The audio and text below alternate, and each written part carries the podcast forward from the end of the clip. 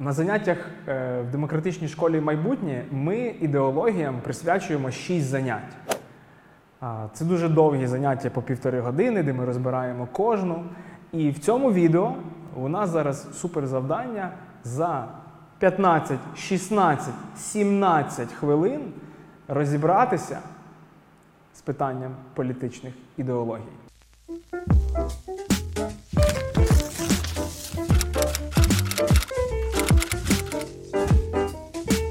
Отже, що таке ідеології?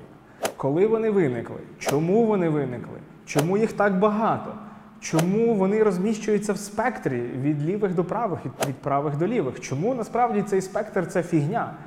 А в питаннях ідеології нам важливо зазирнути в минуле, побачити логіку, контекст виникнення кожної ідеології.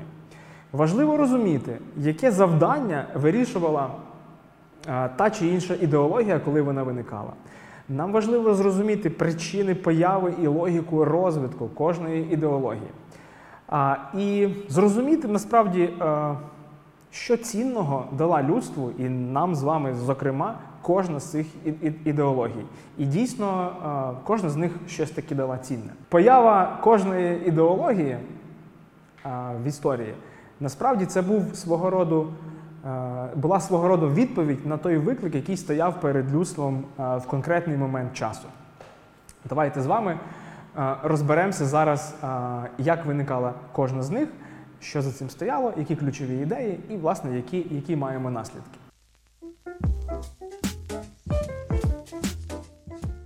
Почнемо з першої, найбільш відомої ідеології, і в полоні якої ми насправді зараз всі живемо, е, це ідеологія лібералізму.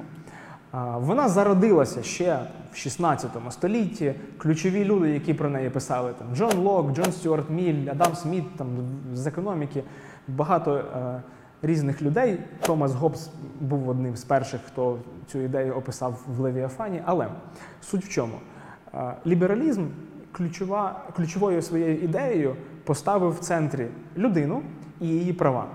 Виявляється, ліберали кажуть, що людина має невід'ємні права, в першу чергу на власне життя і має право на свободу. Е, І далі йдуть інший перелік прав, там непорушність приватної власності тощо. Все було б нічого. Лібералізм добре почав розвиватися в Англії, але в кінці 18 століття в сусідній країні з Англією, Франція, розгорнулася так звана Велика Французька революція, яка насправді базувалась на ідеях лібералізму, плюс е, присмачена місцевими філософами. Вони, звісно, брали, е, надихалися ліберальними ідеями, протестували проти абсолютизму. І, як ми знаємо, ця революція була доволі кривавою і доволі жорстокою.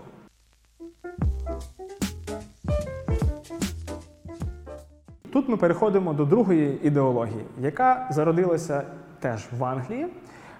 І ця ідеологія називається консерватизм.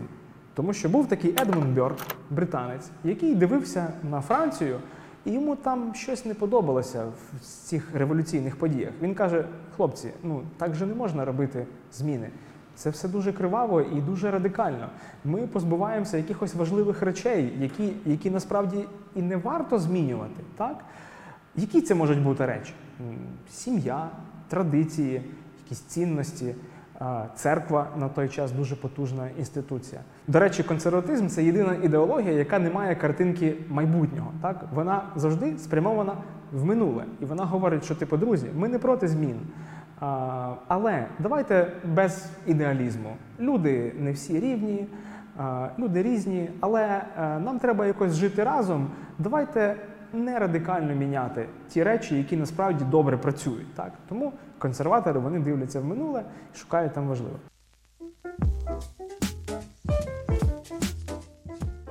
Рухаємося далі.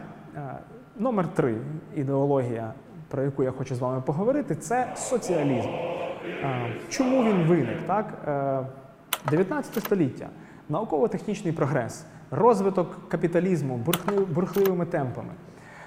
Зростають заводи, фабрики, і, звісно, збільшується кількість е, робочого класу, так званих пролетаріїв. І ці люди в якийсь момент, е, начитавшись філософів, які почали писати про їхнє становище, е, почали розуміти, що блін, їхнє становище погане, вони мають дуже мало прав, вони багато працюють, мало заробляють, і ніхто не гарантує їхнього майбутнього. Тому виник, виникла така ідеологія, як соціалізм. Є близько 260 авторів, які писали про соціалізм, є 260 визначень, що це таке. Я скажу тільки одну людину, яку можливо варто запам'ятати при слові соціалізм. Це Карл Маркс. Він разом із своїм другом і, покровителем е, Фрідріхом Енгельсом вони написали працю Маніфест комуністичної партії і праці, які критикували капіталізм, і пропонували вирішення а, проблем, які породив капіталізм. І це вирішення полягало в тому, що треба досягти соціалізму, а пізніше комунізму. Власне, дві ідеології вони дуже схожі, просто комунізм більш радикальніша версія соціалізму.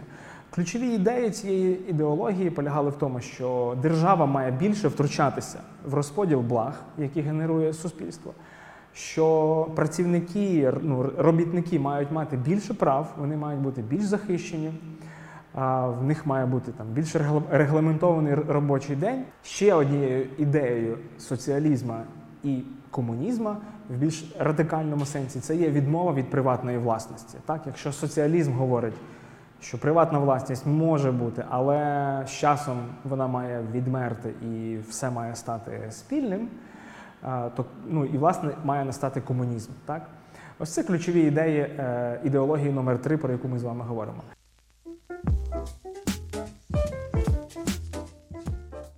Ідеологія номер 4 про яку хочеться поговорити, це націоналізм.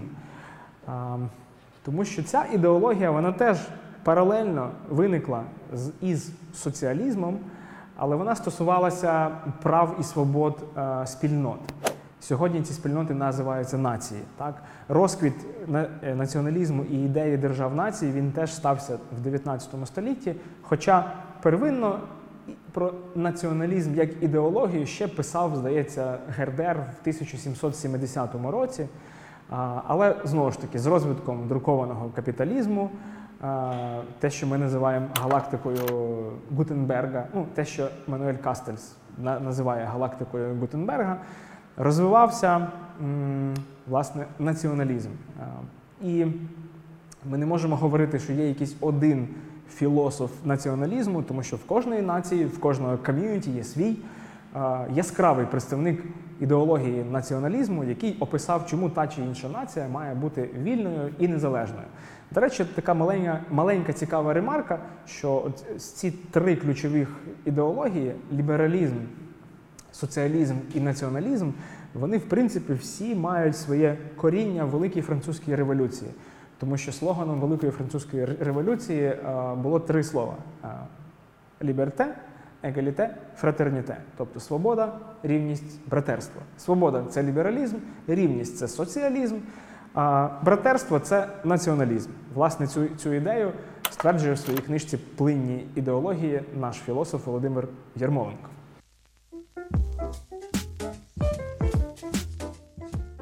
Ідеологія номер 5, про яку я хочу з вами поговорити, це е, радикальна ідеологія, яка з'явилася в ХХ столітті. Вона називається фашизм.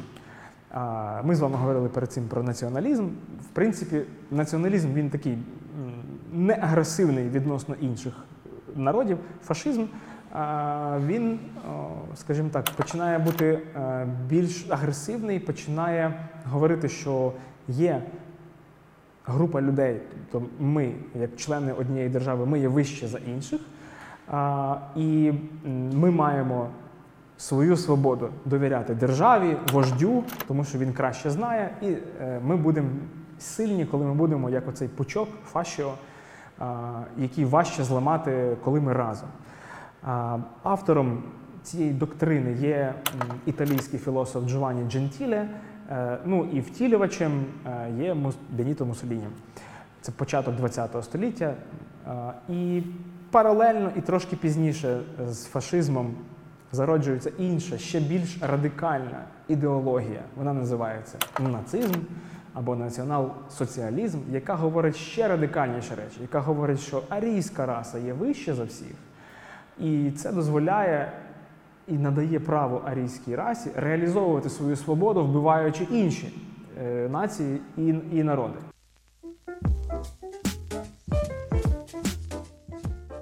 Наступна ідеологія ХХ століття, про яку хочеться з вами поговорити, це менш радикальна е, і, скажімо так, більш дієва і довготриваюча, це ідеологія соціал-демократії. Так.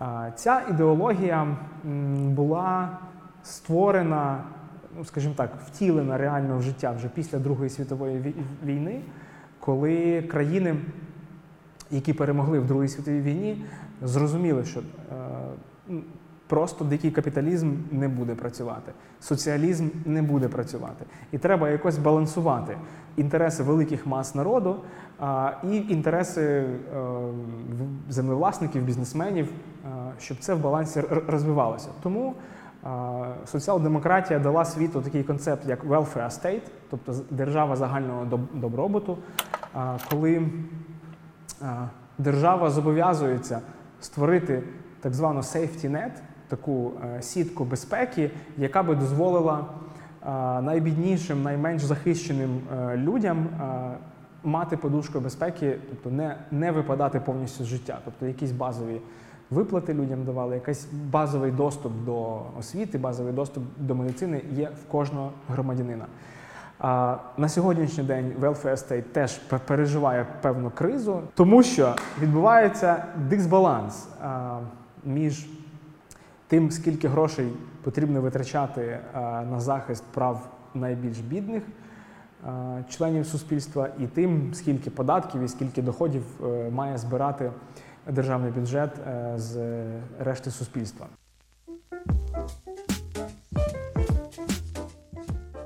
Анархізм це була така романтична спроба е, показати, що можна жити без держави і без влади взагалі. Що люди е, мають і можуть бути достатньо вільними і свідомими, щоб самим вирішувати, як їм жити далі. Основними ідеологами е, анархізму були Продон, Бакунін, Кропоткін. І в Україні, до речі, теж була спроба втілити цю ідеологію, але вона була не дуже вдала у вигляді Нестора Махна.